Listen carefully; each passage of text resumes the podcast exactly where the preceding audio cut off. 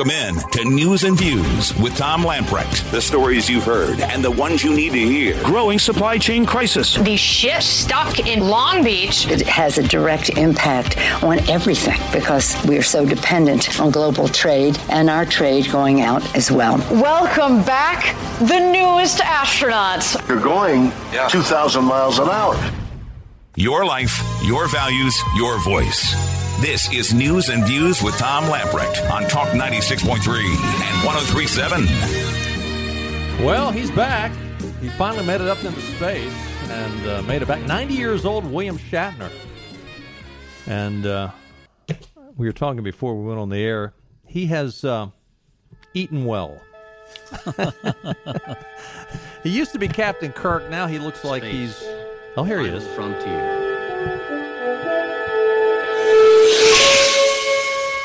I don't think he'd fit in that polyester suit. These are the voyages of the starship Enterprise. Now he looks more like a Its five-year mission Man. to explore strange new worlds, to seek out new life and new That's- civilization. That's good. That's good. All right. Now we, we don't want to overdo it. I mean, people are saying, "Come on, let's get on with the program." Now he has the largest head in outer space. He's got a big head, you know, really. He, he's eating well. He's, uh, yeah. If if um, they do another Tolkien film, he can be one of the trolls. WITN is reporting uh, the North Carolina State Fair will get underway tomorrow. Will run through Sunday, October the 24th. And they've already handed out some of the awards for the largest pieces of whatever, including the biggest pumpkin. You ready for this? Chris Rodoball from Lewisburg, West Virginia, entered his pumpkin and won first place, 1,965 and a half pounds in one pumpkin. Wow.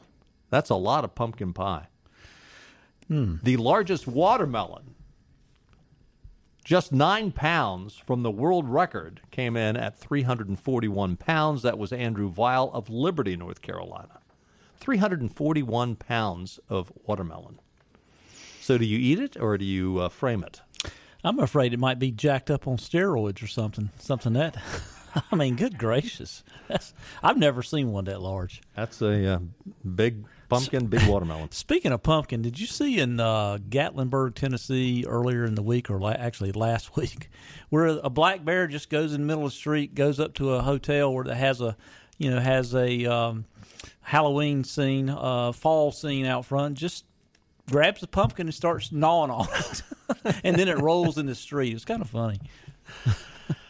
If you are a Social Security uh, recipient, uh, inflation has caused a, uh little raise in your income. You will get a 5.9 boost in benefits in 2022. That is the biggest cost of living adjustment in 39 years. And it's not because Joe Biden is generous, it's because inflation is out of hand. Yeah, you know when that time was, we were just coming out of four years of Jimmy Carter. That's right. So there you go. Jimmy Carter, Joe Biden. So Jimmy Carter, uh, you may rest easy. You have been outdone on your presidency Wow. by China Joe. There, there is a uh, obvious competition between cousin Eddie, Barack Hussein Obama, and Jimmy Carter, who was the worst. And Jimmy's looking better all the time.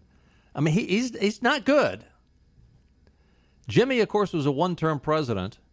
Will Joe make one term? That's the question. Nope.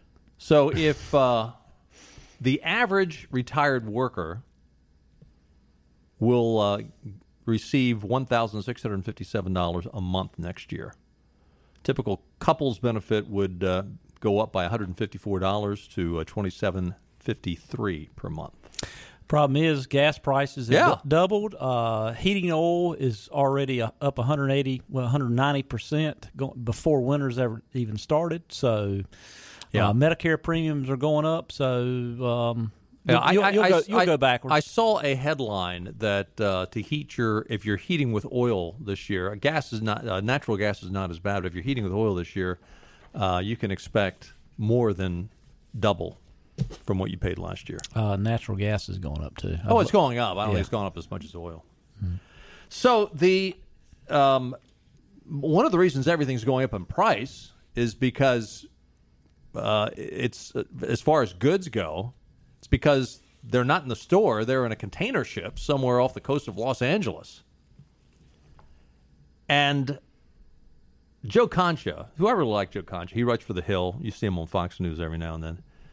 He uh, has written an op-ed on this, and uh, the the title of his op-ed, "Amateur Hour: Pete Buttigieg, an experience exposed as supply chain breaks down." And he points out that three years ago, the only people who knew about Pete Buttigieg were the 103,000 people who lived in uh, his hometown of South Bend, Indiana. Pothole Pete. Pothole Pete. That was what he's known for. And uh, Pothole Pete was in charge of uh, 60 buses. They had a small train station. They had a small regional airport. And so, therefore, he qualifies to be the Secretary of the Department of Transportation. And you say, well, why did he? Because he was the first gay, Yeah, he- outspoken gay candidate for the presidency. That's why. I got ready to say the only reason was he checked the box. He Yeah. checked the box that the Democrats want to make sure you can check a box. Bingo. No experience, has no clue what he's doing, and but uh, he was the first gay candidate, so yeah, there, there, there, that qualified him. Like I heard some comedian that said, uh, you know, what what qualifies Pete Buttigieg to be uh, ch- uh, Department of Transportation Secretary? Well, he flew in an airplane with his husband on his honeymoon or something like that, and that's right. I mean, that's that's the only reason. It- it- What's really interesting, though, so we, we've got this huge problem. We've got literally hundreds of container ships off of uh, the in the Atlantic and out in the ocean off uh, L.A. and San Francisco and San Diego. They can't get in, and everybody in the Biden administration. Well, I have no clue. I have no clue. Why in this? I mean, the uh, Marty Walsh, who's the labor secretary, literally, he's come out today. I don't know why. Well, you, you want to take a guess why? It's because you're paying people to stay home and sitting on their fannies. and you're giving them free rent. They don't have to pay. They don't have to pay the landlords. You're sending them a check to pay their landlords for the last six months, and what do they do? They go blow it. Yep. But Marty Walsh, what is his background in? If I'm not badly mistaken, No clue. He'd like to sue people He, he was a for for uh, ambulance chaser. I think? I think he was a lawyer for um, like employee rights or something. You know, typical. You know, you know, never signed a paycheck on the front. So Joe signed on the back. Concha, Joe Concha says, okay, where is the media on this? Now, just yesterday, we played that little clip by Nancy Pelosi. She's, I don't, I'm going to use a bad word. She is complaining that the media is not doing their job by selling the Joe Biden Build Back Better plan, the $3.5 trillion plan. So, you know, it's not that the plan stinks. It's not the American people don't like it. It's they, they're not doing a good enough job selling it. So Joe Concha says, well, what's the media saying about Pete Buttigieg? Are they holding the transportation secretary accountable? And uh, he said a quick look at uh, Google's check of uh, Pete Buttigieg. Enter his name. What comes up under the news column? People magazine headline: Pete Buttigieg calls parenting twins most demanding thing. Yet I catch myself grinning half the time. USA Today. Pete Buttigieg calls parenting twins the most demanding thing I've ever done. Fox News. Pete Buttigieg quiet on growing port congestion as shipping concerns build ahead of holidays. That's the closest thing to holding the guy accountable that's out there. NBC News. Buttigieg on parenthood, most demanding thing I've ever done. Business Insider. Pete Buttigieg dishes on his future as a presidential candidate. Pete Buttigieg, your transportation secretary. Here you go, Marty Walsh, our Secretary of Labor, a 54 year old that started work as a labor union official at 21, and then he ran for office, and he's been a politician ever since. His entire adult life, he has been on the dime of a government, just like Joe Biden. Yep. That's that's that's who the Democrats select for any cabinet position. And, and why do we have such a mess right now? Is because none of these people have ever run a private firm. Pete Buttigieg has never run a private. Firm. Never firm. had skin in the game in anything. no. ever.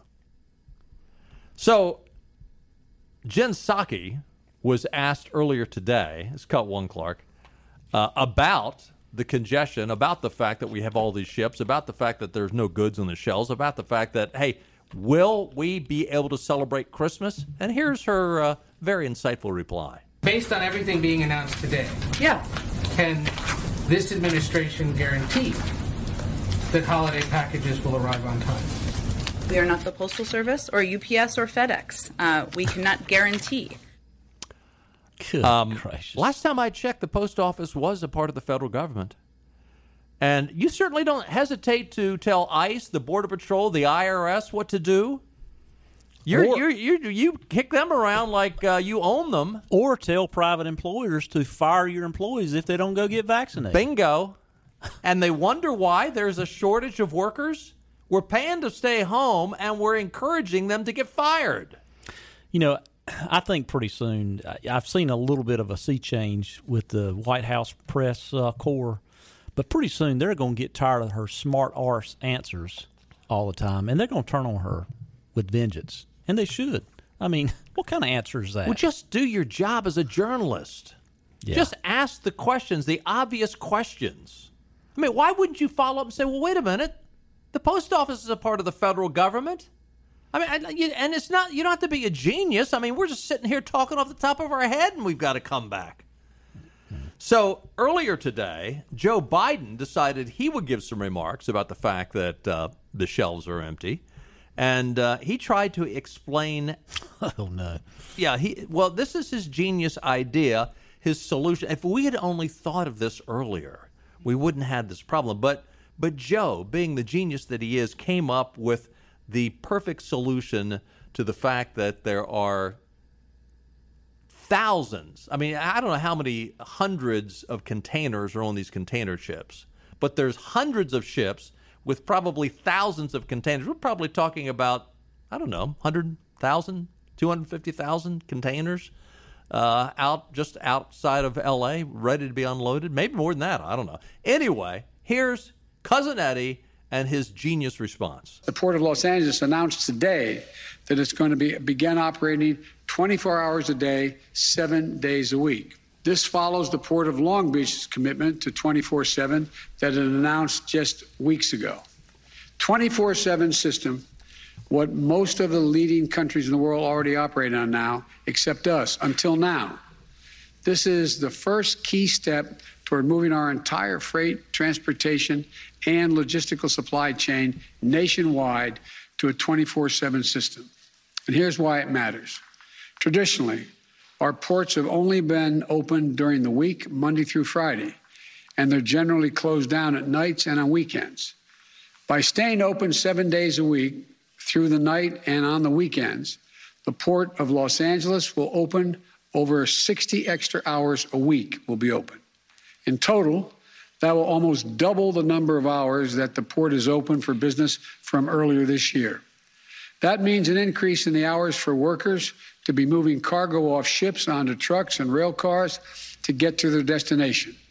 And more than that, the night hours are critical for increasing the movement of goods because highways highways are less crowded in the evening at night. you can't make it up. Wow. Apparently, Joe has never been on an interstate at 2 a.m. I got news for you, Joe. Um, the trucks are already out there. You know, your solution of, hey, let's drive at night because there's nobody on the highways. Um, I think they've been doing that all along, yeah, Joe. And, you know, we didn't have this problem nine months ago, Joe. Yeah, and how about? Uh, I, I'm I'm just guessing. that A lot of those guys work for the unions, and those guys are working the hours the union bosses are telling Yeah. tell them to, Yeah. and the unions, you know, that are always supporting Joe Biden and the Democrat Party. Uh, yeah, I think it might be the fact that we're paying them to stay home and we're firing them because they're not kissing Biden's rear end on this uh, whole COVID vaccine. Uh, White House Chief of Staff Ron Klain, guess who he blamed? Trump. Trump. yeah, he said they inherited this problem. I mean, can you not at least make up a? I mean, just don't play the same Obama it's Bush's fault game. Can you think up a new line? Wow. Trump's fault. Oh yeah. Hmm. Oh yeah. Can't make it up. Hey, we're gonna take a time out. When we get back, the Mark Robinson saga continues. Now, Mark had a press conference yesterday, and today there's a response again by more Democrats in the News and Observer. They chimed in. We'll talk about that when we get back.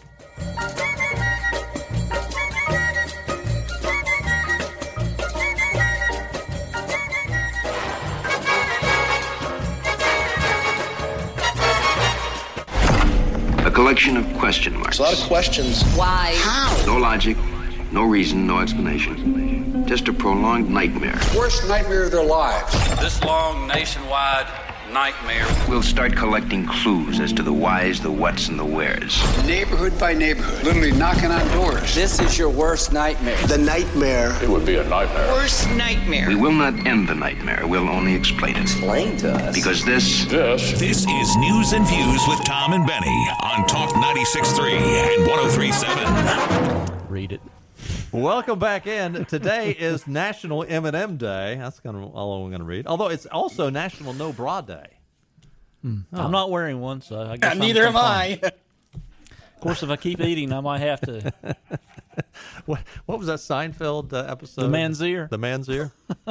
Taking a look at your weather forecast for October the 13th tonight, partly cloudy with low around 63. Tomorrow, mostly sunny, high near 83. And uh, as uh, the week goes on, Friday is a high of 87 with sunshine. Saturday, a high of 85. Late in the day, there's a chance of rain, and it must be a cool front coming in. That's probably why we're getting the rain because Sunday's high is only supposed to be 70. And Sunday night, if you like a crisp fall night, get ready. Sunday night, clear with low around 46. And if anybody's interested in my favorite place in Idaho, it's 36 right now with a low of 10 tonight. Whew. So That's why you go there in the, the summer, summertime. yeah. So we talked to Mark Robinson, our lieutenant governor, on Monday. He graciously came on and uh, shared with us what was uh, going on. There was a, as you remember, you've probably seen this in the news. There was a video that was, um, it, it was released back in June, but it's made the social media circuit and. Uh, all the libs have gone crazy because Mark Robinson, in this video in which he was speaking to, I think it was Asbury Baptist Church back in June, was talking about educational materials that are in our public school system, in our public schools, that uh, promoted promiscuous behavior, homosexual promiscuous behavior, LGBTQ promiscuous behavior in these books and he called it filth. And it has been misinterpreted to the point that they are saying, oh, our lieutenant governor has called homosexuals and members of the LGBTQ community as filth. And that is, that is a. Uh, that is a gross misinterpretation, and I'm, that's that's a generous description of what they're doing. I think it's rather blatant how they're misrepresenting what he said. Yesterday at 3 o'clock, the lieutenant governor held a press conference, and there's been a back and forth. Uh, Benny heard the press conference, and uh, we were talking during the break. The lieutenant governor was fired up.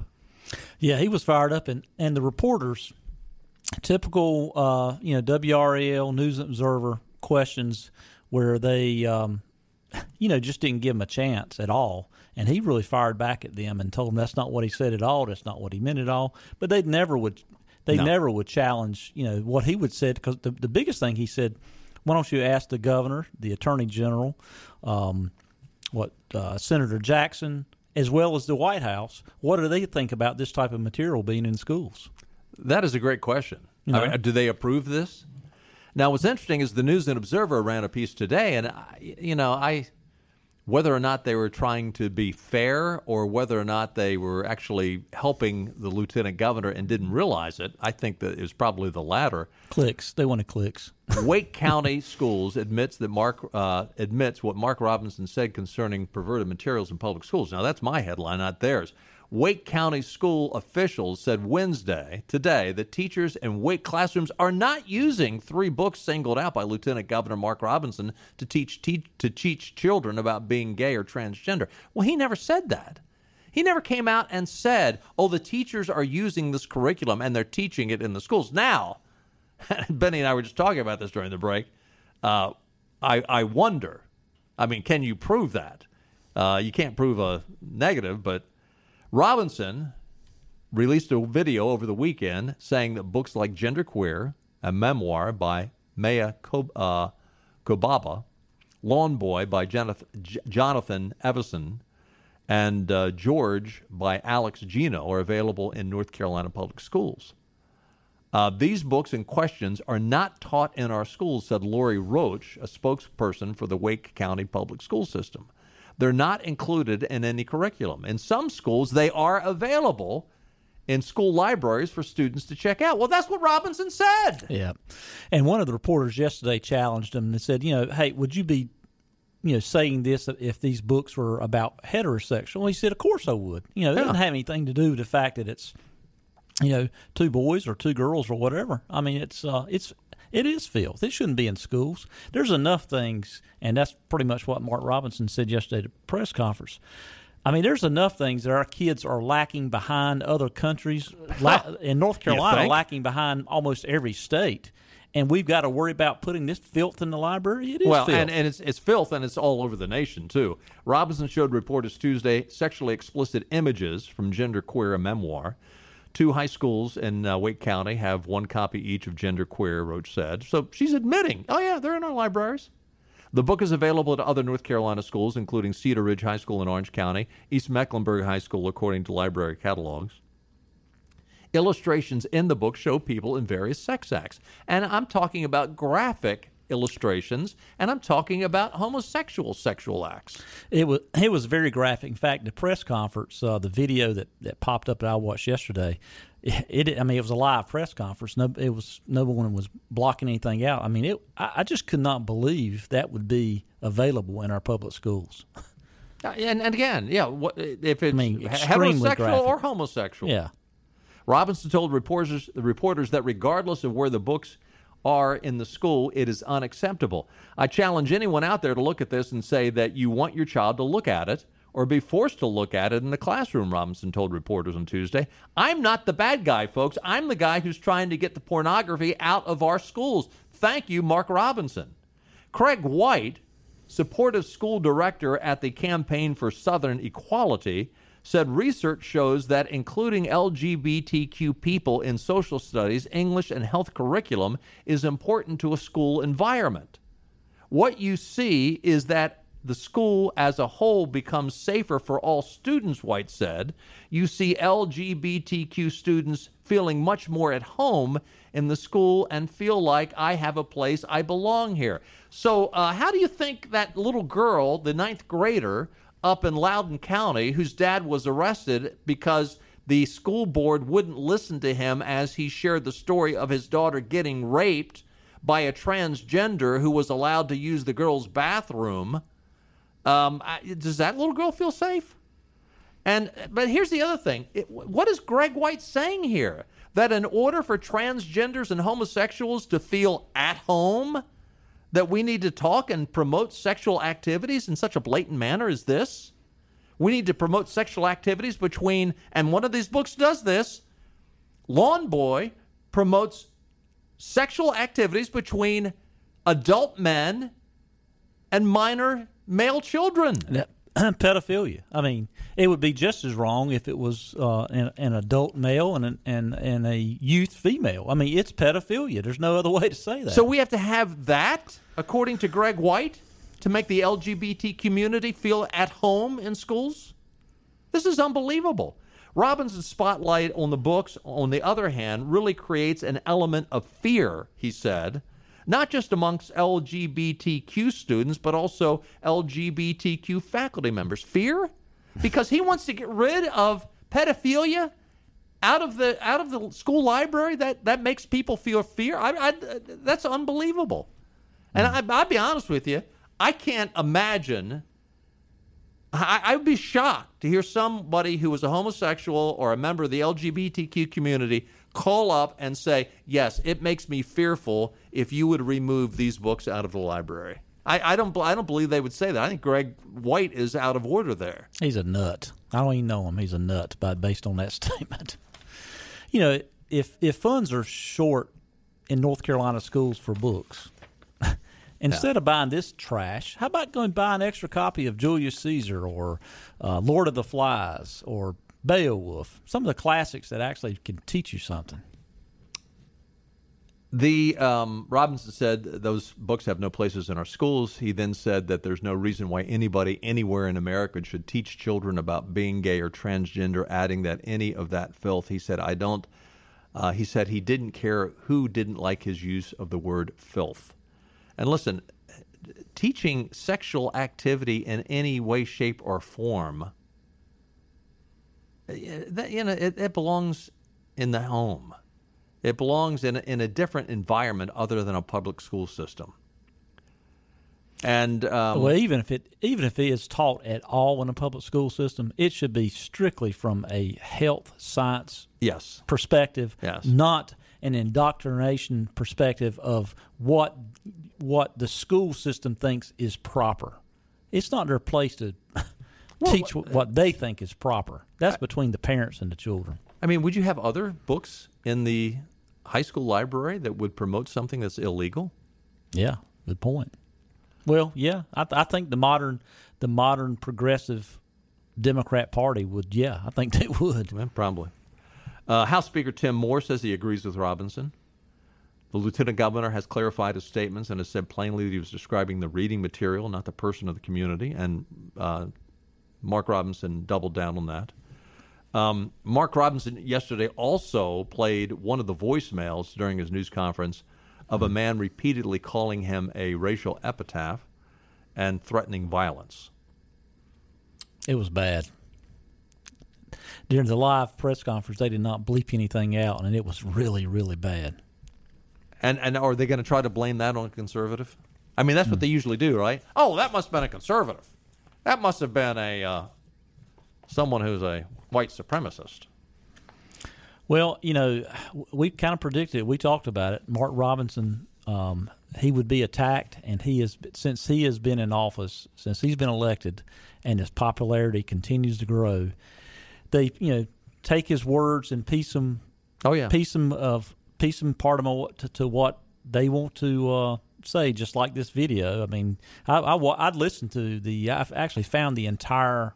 Um, presentation at that church online, mm-hmm. it was it was taken way out of context. In context, and it was done intentionally. Of but, course, but he, you know, he needs to get prepared because it'll it'll keep coming, and I think he's prepared. Yeah, I don't think he'll back down.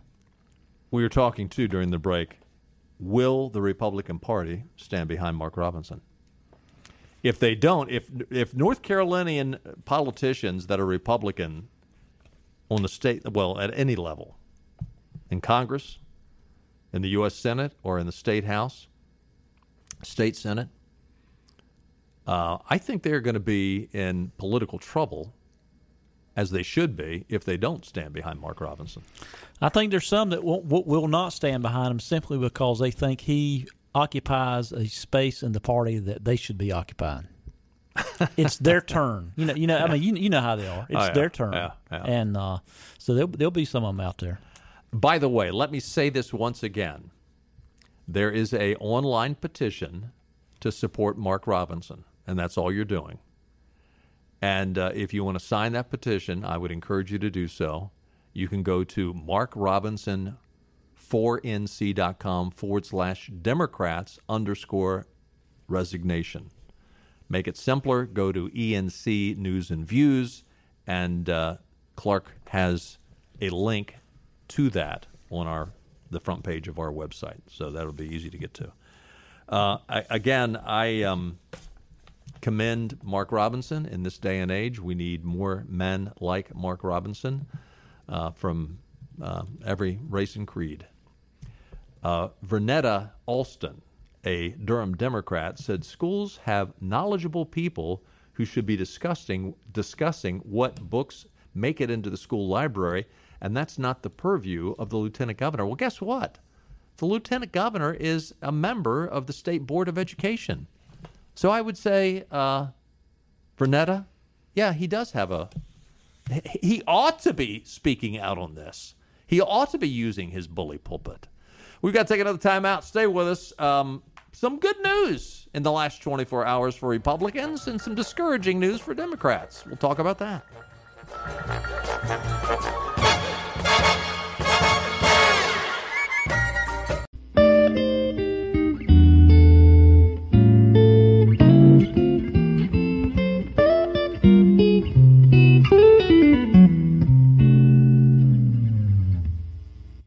Back to news and views. Talk 96.3 and 1037. Welcome back in.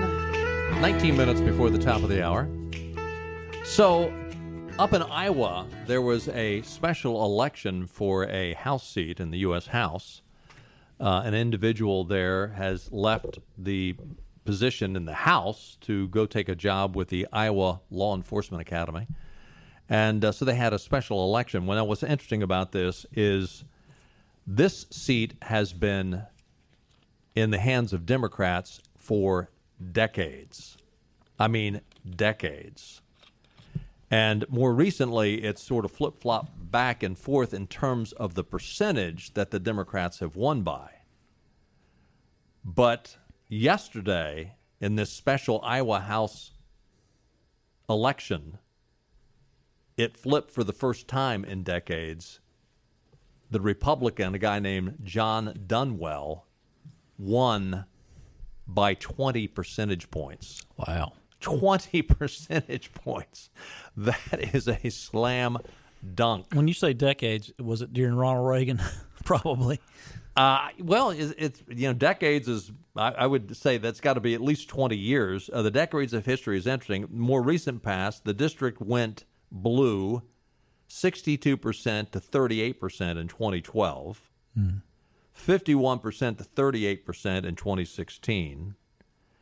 Um, it was a three-point difference in 2020 and uh, it was actually a lot deeper uh, blue in 2018 than it was three point uh, squeaker in 2020. And yesterday, the Republican won by 20 points. Wow. Which, um, okay, now next month, in about three weeks, we're going to have this um, governor's race up in Virginia. That's that's going to be pretty telling. I, you know, when you go out through Virginia, you know, Virginia doesn't have a whole lot of big cities, really. I mean, When you every- get out of every- D- Richmond, D.C., and, Yeah, and then yeah. Roanoke, and yeah, west, it. yeah, west of there, Lynchburg, Roanoke. And Lynchburg obviously is pretty conservative, but um, I mean, it's Virginia's pretty much a conservative state, except for Other the than east- the D.C. area, D.C. right. area. So we'll just see how much. Uh, Uh, Well, and and right now, D.C. is in the midst of this Loudoun County school controversy. Yeah, I guarantee you there's a whole lot of Loudoun County people, these parents, that's outraged over this. I bet there's a large percentage of them that did not vote for Donald Trump in the last election. Oh yeah, and and they're kicking themselves right now. Yeah, and um, I, I think this Virginia race will tell an awful lot. But but stop and think about this. Nine years ago, in this Iowa seat,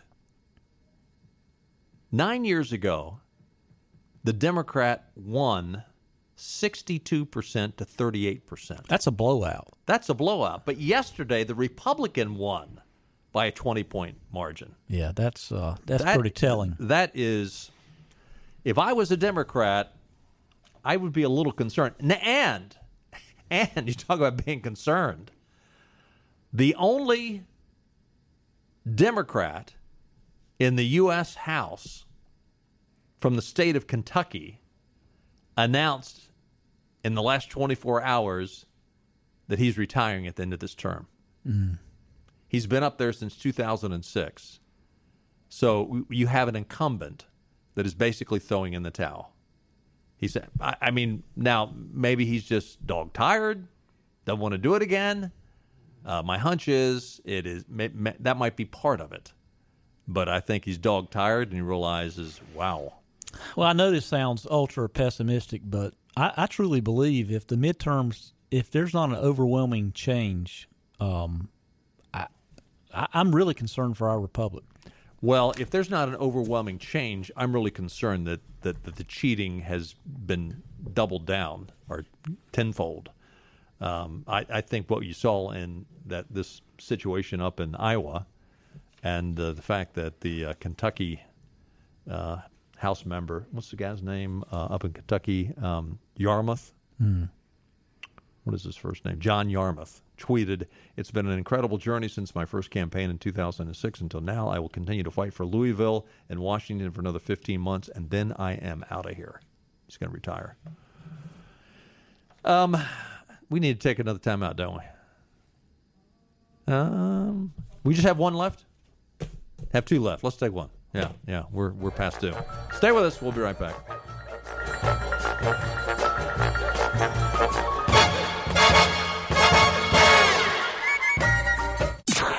News and views. He's kind of a diva. He's absolutely fascinating. Ultimate gentleman spy. Irresistible to women, deadly to his enemies, a legend in his own time. You won't believe what he's going to say next on Talk 96.3 and 103.7. Here's Tom Lempreck. Anthony Fauci is uh, getting fried. The patron saint of COVID uh, has given the okay. He's given the blessing for children to go out and trick or treat. That is the big red flag. Yeah. Are you going to dress up as a big red flag? Um, I wonder how many Fauci costumes there will be for Halloween. It'd be scary. That would be a hor- horrific. Anyway, the critics have just slammed the guy. I mean, just like, uh, oh, thank you for giving us your stamp of approval. To get, we can go trick or treating. He said, "You can go out there, enjoy it." He said, "My kids like to do it. I mean, this time of the year children love."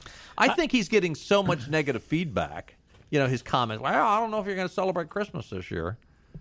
Anyway, Fauci. I got something for Fauci, but I think we might lose our license. or Henry, anyway. There is a um, interesting study that came out of uh, Stanford, Stanford University, Mm-hmm. and um, Palo Alto. It is uh, talking about the mortality risk of COVID 19. And it breaks it down by age. If you're in the age group of 1 to 19, and listen, okay, I- know that people have died from COVID 19, okay? I, I, but people die from a lot of things. And it's sad. And I, I understand all that. So don't get upset with me. These, this is, I'm just reading off this paper, okay? This is a study by Stanford University if you're in the age group of 0 to 19, your survival rate 99.997%. That means your chances of dying is 1 in 37,036. That means the chances of you dying dying of COVID according to the study, they say it's similar to the odds of dying from a sharp object. If you're 20 to 29, your survival rate is 99.986%. That would be 1 in 7,142, the chances of you dying. That is the similar odds of dying from a sunstroke. If you're 30 to 39, the chances of you surviving are 99.969%, 1 in 3,225 that would be similar to the odds of you dying from choking on food. If you're 40 to 49, getting closer to our age, uh, 99.920% survival rate. That's 1 in 1,219 odds of dying. That's similar odds of dying by drowning if you're 50 to 59. Is that your category? Mm, yep. Uh, chances so. of you dying are nine. Uh, are you surviving? Not dying. Are you surviving are ninety nine point seven three zero percent. That's one in three hundred sixty nine. Um, similar to the odds of dying in a pedestrian accident. Survival rate if you're 60 to 69, this is my category, 99.410. That's one in one hundred sixty eight odds of dying. Similar to dying in a car crash. If you're 70 plus, it drops down. Your survival rate is 70 uh, is 97.6 percent. That's one in 41, similar to the odds of dying of chronic respiratory disease. You know, I I, I'm not doubting it's bad. It is. I've known people. I've got had Oh, it friends, is bad. friends that's passed away. But I, I had an interesting discussion with someone last week when they mentioned about. Well, maybe it's two weeks ago when they said that. Uh, you know, it's it's official. COVID is worse than the Spanish flu, and I I first chuckled and they said, "Why do you laugh?" I said, "Well, well, first of all, the United States population at the time was a fourth of what it is now, right? And everyone was dying from the Spanish flu. I mean, if you ever go through a cemetery, and I go through a lot of old cemeteries because I'm a history geek, and part because There's a uh, lot of deaths in that date. Oh, you go. It, it's the cemetery is full of people that died, entire families around 1918, and I'm I'm not sure that's what it is, but it's pretty Right. certain it probably is. Sure. I mean, um, t- to compare this to the number of deaths to the number of deaths in the Spanish flu in the United States is just, I mean, that's to me that's laughable, really, because it was a lot less people here by a long shot. You know, it's interesting. Sharyl Attkisson has done a study um, of the Amish community up outside of Lancaster, Pennsylvania, and uh, they're not getting the vaccine and they're not going to the hospital, and they're continuing to work. And uh, on on this program, she just said there's no evidence of any more deaths among the Amish in these places uh, than places that are shut down tight. And these people are still working, still doing their, they really have not changed their routine. Now, if someone's sick, obviously they're they're nurturing them back to health.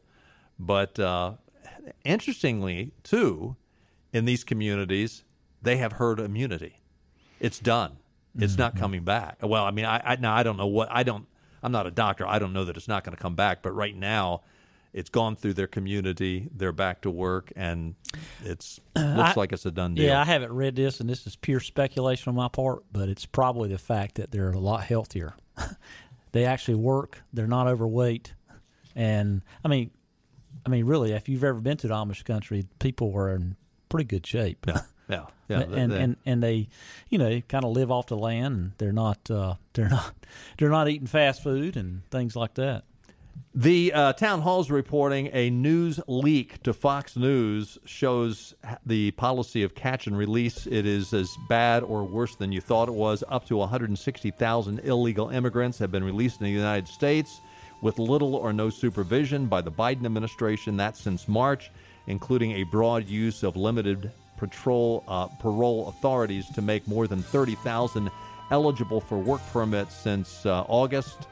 Since March 20th, at least 94,570 illegal immigrants have been released into the United States with notices to report, which those notices are totally meaningless. All that's not by accident either. No, no. Hey, thanks for being with us. We'll do it again tomorrow. Play a little political trivia. See you then. Bye bye, everybody. All right, all right, all right.